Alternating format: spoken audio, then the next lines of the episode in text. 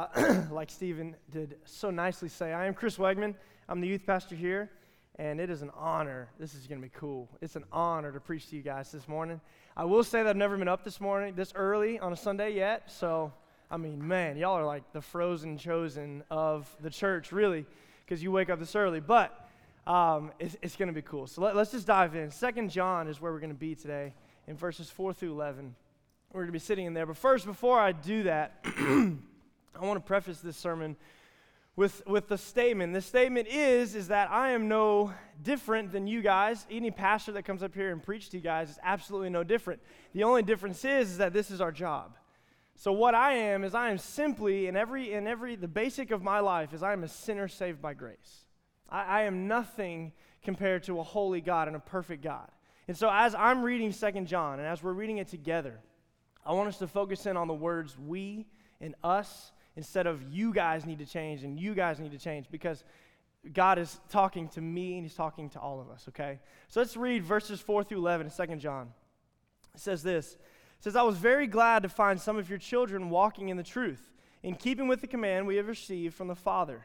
So now I urge you, dear lady, not as if I were writing you a new command, but one we have had from the beginning, that we love one another. And this is love that we walk according to his commands. This is, the, this is the command as you have heard it from the beginning. You must walk in love. Many deceivers have gone out into the world. They do not confess the coming of Jesus Christ in the flesh. This is the deceiver and the antichrist. Watch yourselves so you don't lose what we have worked for, but that you may receive a full reward. Anyone who does not remain in Christ's teachings but goes beyond it does not have God. But the one who remains in that teaching, this one has both the Father and the Son. If anyone comes to you and does not bring this teaching, do not receive him into your home and don't say, Welcome to him, for the one who says, Welcome to him shares in his evil works. Let's pray. God, you are so much bigger than me. You're so much bigger than this church. And I pray that this morning that we would understand that, we would look you straight in the face, straight in your glorious face, because of that, the fact that we've been changed.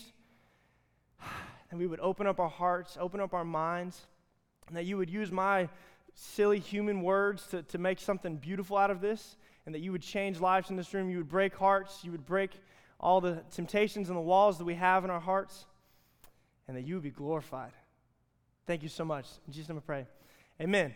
I am 22 years old, okay, so I'm a young gun. Some are like, he's really, really cool looking. I am. I have a beard, so that kind of works for that. But I'm 22 years old. I'm not, I'm not married, so I'm single marital status, have a girlfriend. But I live with three other guys. So, prayer request already in the first five minutes of the sermon. I live with three other guys. It means we have a lot of food going through our house that doesn't usually get picked up. It's kind of a mess all the time. It's literally all the time a mess. But what I learned is when I got out of college, I needed to go shopping, grocery shopping. And I'm not good at it at all. My dad is severely OCD, and he's going to be here this morning in the third service, and he's just going to shake his head and be like, Chris, I taught you for 18 years, and you didn't do it. But what he does, he takes a list about yay long, and he just, he knocks it out. Me, I go in there willy nilly, and I just try to pick out everything I want. And so what happens if I is, is I get stuff that I don't need. And so when I go down the cake aisle, I'm like, I got to get that cake. So I get the cake. And then I bring home the cake. I first pay for it because that's what you do. You pay for the cake, you bring it home, I put the cake in the refrigerator, and then I don't eat it for two months. It doesn't make any sense. So what I do is when I'm, I really get tired of my mess, I go and clean out the refrigerator, and that cake is still there. And I'm like, man, I wish I would have ate the cake. But what is it now? It's pretty colors has some green, has some blues, and it was usually a chocolate cake, and it's really gross, right? This is just waking all up this morning. But in the same sense, I mean, when I look at that cake, it's untasteful. It's not of use to me anymore. It's, it's downright disgusting. It, I don't want that. In the same sense, the truth of the gospel is this, is that God looked down upon us before Christ, and he saw our sin. He saw everything bad in our lives, and he's saying, uh, this can't work. Because God is so perfect and He's so holy and so majestic and so beautiful, and we are not at all, He needed to make something happen. And so He did. And the beauty of the gospel is that He sent His Son Jesus into our hearts. So no longer does He look at Chris Wegman and see me, He looks at me and sees His Son. He sees His Son Jesus, and He can use that. He can, he can work with that. And in the same way, what we have to fix our eyes upon this morning is our world. Because you don't have to be a rocket scientist to know that it is fallen. It's getting worse and worse. Actually, my Bible and your Bible preaches that it's not going to get any better. it's going to continue falling. And you don't have to be rocket scientist, and I like to say that you don't have to be youth pastor to understand. Come on, you got to laugh, okay? That was funny. It was actually, yeah, I Google searched it, funny jokes. Anyways, I'll mark that off for second service. don't, don't, don't do that. Um, we have to know that our world is so, so far off. It's so far off. Everything, because sinners are without Christ and they can think that they can do things by themselves, it has changed businesses, it's changed the TV world, it's changed the movies, it's changed sports teams into being this sinful stuff. And everything that we are filled with, I work with youth. In their minds, some of them, as they're middle schoolers, are so not molded yet. And they're so busy looking at the world and saying, hey, that's cool, hey, that's not cool. And so all the time, I'm so afraid because this world is throwing it at their faces like never before. And my kids, my future kids, are going to be even worse off than we are now. And so, what does that respond? When I, when I look at the world, I'm saying, what in the world are we doing? Why, do, why is this happening? Why is it okay for unborn babies to be murdered and that to be not called murder? Why is it okay for the school systems to take out prayer? Why is it okay for this to happen? Why is it okay for this to happen? What in the world are we thinking? And I think about the Christians, the people who have God's word. And I'm looking at us and I'm looking at me and I'm saying, what in the world? We have everything we need to be a powerful force in this world. And yet we are fallen. We, we are sitting back uh, afraid to be stained with the sin, don't want to get too close to everything and stay in our little holy bubbles, that this world is continually falling. Continually falling. This first question, what in the world are we doing? It brings me up to a story. My, my parents are going to be here, so it's going to be really cool looking at my dad. Okay, so I was a kid, 10 years old, in a house. I was throwing up a ball because I just, you know, I'd kick it and it would hit like a window. And my dad's like, Really? I had this bat that I would throw, and it made holes in the walls all the time. It was a bat that I threw. It didn't make any sense. But I was doing that, and I hit off a, a window thing. I just like janked it off. Okay, so it's on the floor, and my parents are coming home in 10 minutes. I'm saying, junk. I got to do something about this. So my little 10 year old pea brain thought taking this, opening up the front door, and chunking it out of the front door into the woods would be smart. Okay? So my dad comes home, severely OCD. He's like, hey, Chris, I noticed this is broken. You were the only one home, and your sister wouldn't do this. Why on earth is this missing? And, and so, long story short, he asked me where it was. And I said, Well, I thought it'd be smart to throw it across the road. And he, his face, he's like, Why would that be smart? Literally, that makes no sense. I want us to kind of understand that same thought this morning. What in the world has this world come to? That it is utterly against the Bible for what we are doing. Not we as in Christians, but this world is so fallen that we have to be responding to this. And the second point I want to make is instead of what in the world are we doing as a question, I want to talk to you guys. What in the world are we doing? What in the world is the church doing about it? Because since the world is so fallen and it is in our faces 24 7 every day of our lives, you go to your jobs. I work at a church and I see it still. I went to a Christian college and it was as fallen as a public college. Everything is in our faces. So what's so what? What do we do now? And that's where Second John comes in. And this is a letter from John to the church saying, hey, hey, there's a lot of sin out there, and you have no time to be lackadaisical about it. You cannot be lazy about this faith. You have to keep, be diligent, you have to be active, you have to go all out war. So let's read in verse 4. Let's take this verse by verse because my words are not as good as John's. Uh, it says, I was very glad to find some of your children walking in the truth, in keeping with the command we have received from the Father. Three ways this morning that we can make a positive difference in the world. The first one is to walk in the truth. It's to walk in the truth. And so John starts out, he's saying, Hey, high fives around. Y'all are doing great. Fancy. I, this is great. Awesome. I'm so proud of you guys. This is really, really good. And he says, Why? Why is he proud of them? Because he's walking in the truth. As a child, whenever I was walking, and as we were supposed to be children in, the, in our faith with God, as a child, I would walk close to my dad and close to my mom. Because why? I would fall. Because I was just learning. My legs were wobbly. And so once I fell, I knew that my parents would pick me up. In the same way, this church obviously was doing that. They were walking in the truth. And the truth of the gospel is this is that you have a tongue that can either burn a forest with fire or it can change lives. Every word you have the opportunity to say has the opportunity to change someone's eternity. So, what do you have to do? You have to guard it. Yes, you have to guard it. And that's what we come to church for. We learn how to guard our tongue. But what do we do outside the church? We use the tongue. So, are this morning, are you guarding it? Fantastic. Are you a Christian? That's so, so great. I'll high five you after. It would take a long time to do it now. We'll, we'll, we'll hug. It's awesome. But God is wanting more. And John is wanting more because in the next verse, in the next verse, he goes right on to, he could have just left us and said, Party on, boys. This is great. This is so cool. No, no, no. What does he say in verse 5? He says, So now I urge you. I urge you. So you're doing great, but now I urge you, dear lady, and that is a, that is a, a, word speaking to us as the church, as the bride of Christ, as something that Christ died for. So, dear lady, so now I urge you, dear lady, not as if I were, let me get my point, not as if I were writing you a new command, but one we have had from the beginning, that we love one another. The second way we can make a positive difference in our world is to love one another. Let me read verses 5 and 6 again. And you're going to see three times where it tells us to love. So now I urge you, dear lady, not as if I were writing you a new command, but the one we have had from the very beginning, that we love one another once. And this is love. Two, that we walk, there's that walk word again, that we walk according to his commands. This is the command as you have heard it from the beginning. You must walk again in love. Very, very simply, John is telling his church to love one another. As a group, we have a special opportunity. I know that we are split up in services, but you see other people in our church, and hopefully you come to, to Bible fellowship and you get involved. And as a church, as First Baptist Church of Leesburg, we only we do not only have potential, we have a command to do something about this world.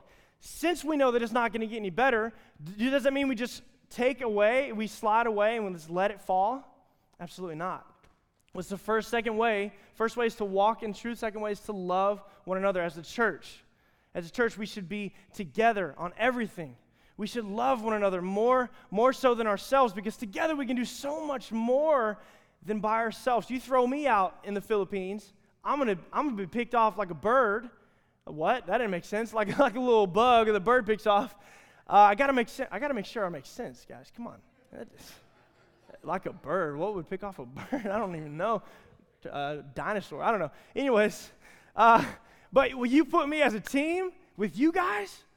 Oh, Cuba? Oh, oh, oh, they're to kill it. They're to kill it because they're a team. Kill it is a good version.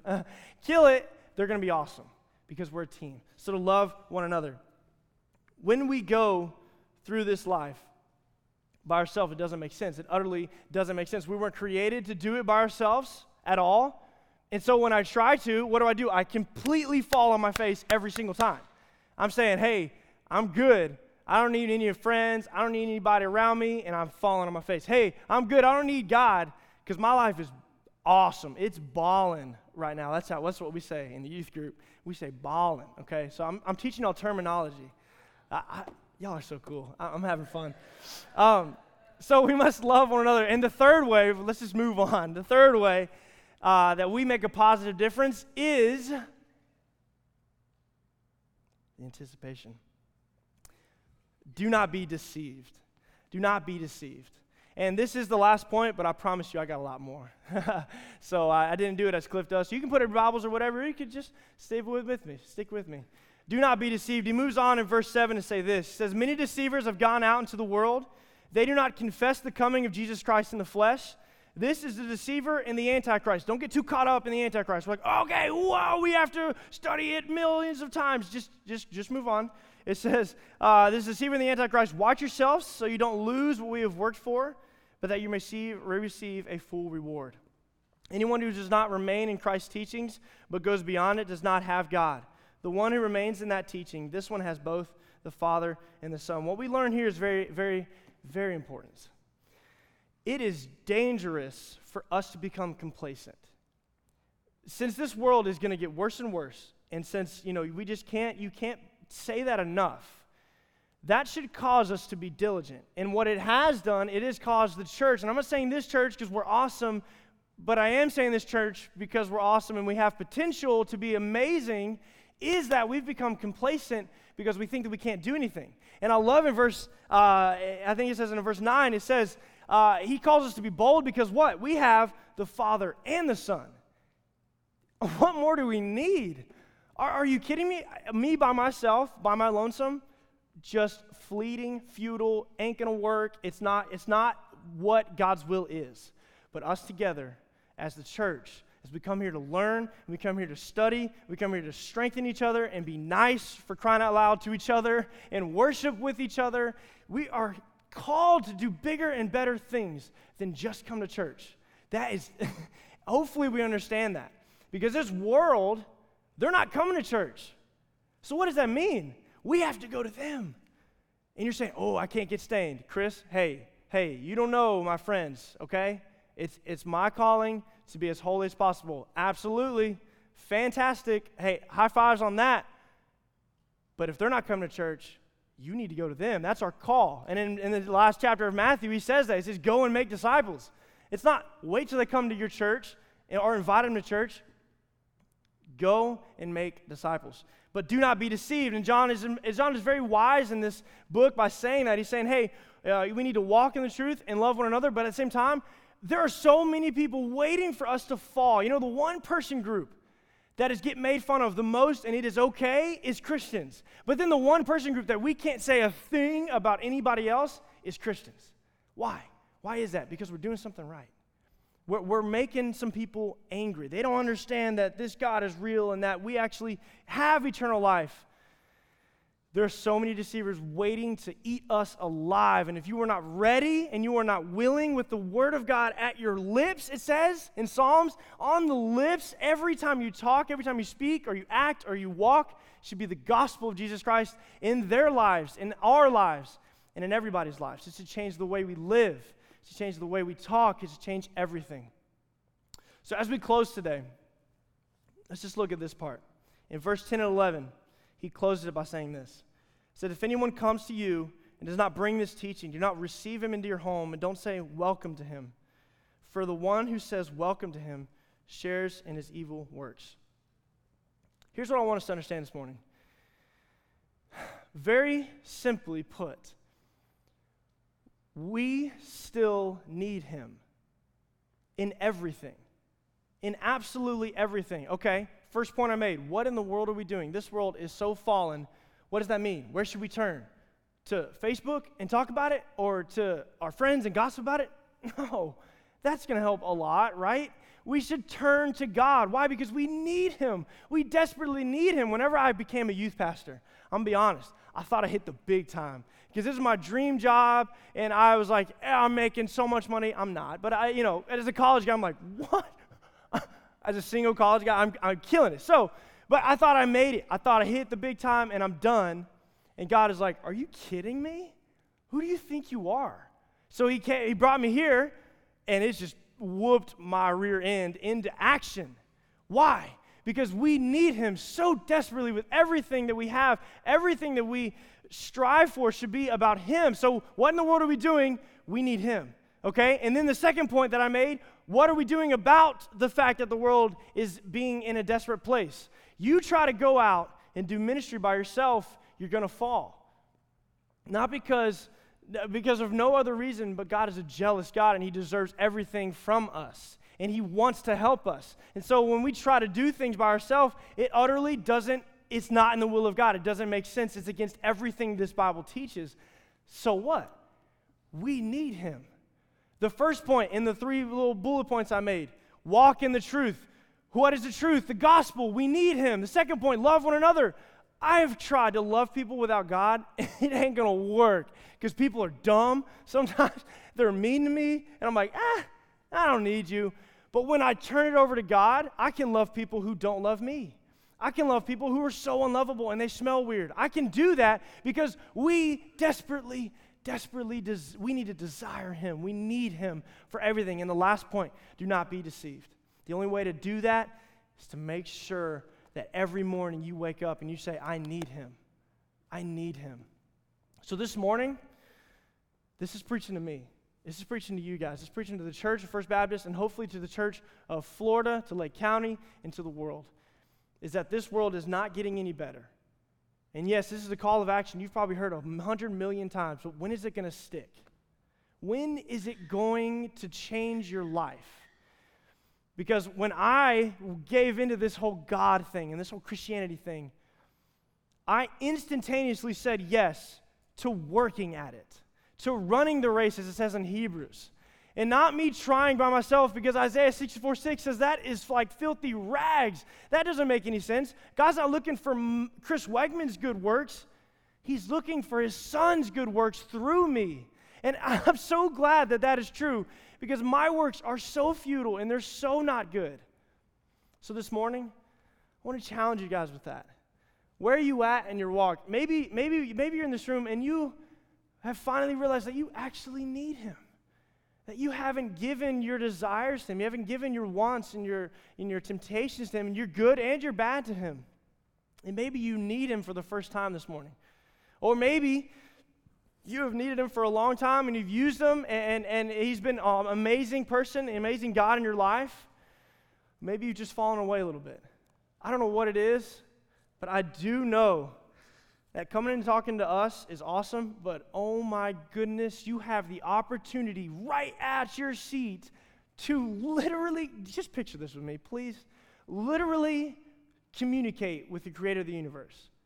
Like to, for some reason, since he has changed my life, I am, I have the privilege to say anything to God. I have the privilege to look at his face and worship him like we just did. I have the privilege of opening up this Bible and preaching to the coolest people in the world.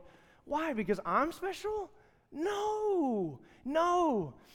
He is special. And what's cool about it is that He has made us righteous. He has made us special. He has made us willing with the Father and the Son to do something about it. So this morning, what in the world are you doing? Not in a negative connotation. I'm just asking. What are you doing in your jobs? What are you doing in your families? What are you doing in your friendships? Are you doing things to be diligent towards the goal? And what is the goal? To have First Baptist Leesburg filled up the, the all these people here? Eh, kind of. Eh, that's, that's fleeting. That's futile. We want people saved. We want people saved in all denominations. We want people saved in all churches across Lake County, Florida, United States, America. It takes us. This is not talking to non Christians. This is talking to me and you. And John is saying, hey, you walk in the truth, you love one another, and you, you watch out for deceivers, you're doing pretty good. Let's pray. God, thank you so much uh, for your love, for your grace, for the, for the fact that we get to come and, and freely, without persecution, worship you. And I pray that this morning, if anybody needs to make a decision, uh, that they would not waste any more time if that decision is salvation, fantastic. If that decision is being more diligent, awesome. God, you are so much bigger than us. You're so much better in every way humanly possible. I thank you so much. In Jesus' name I pray. Amen. We're going to have a time.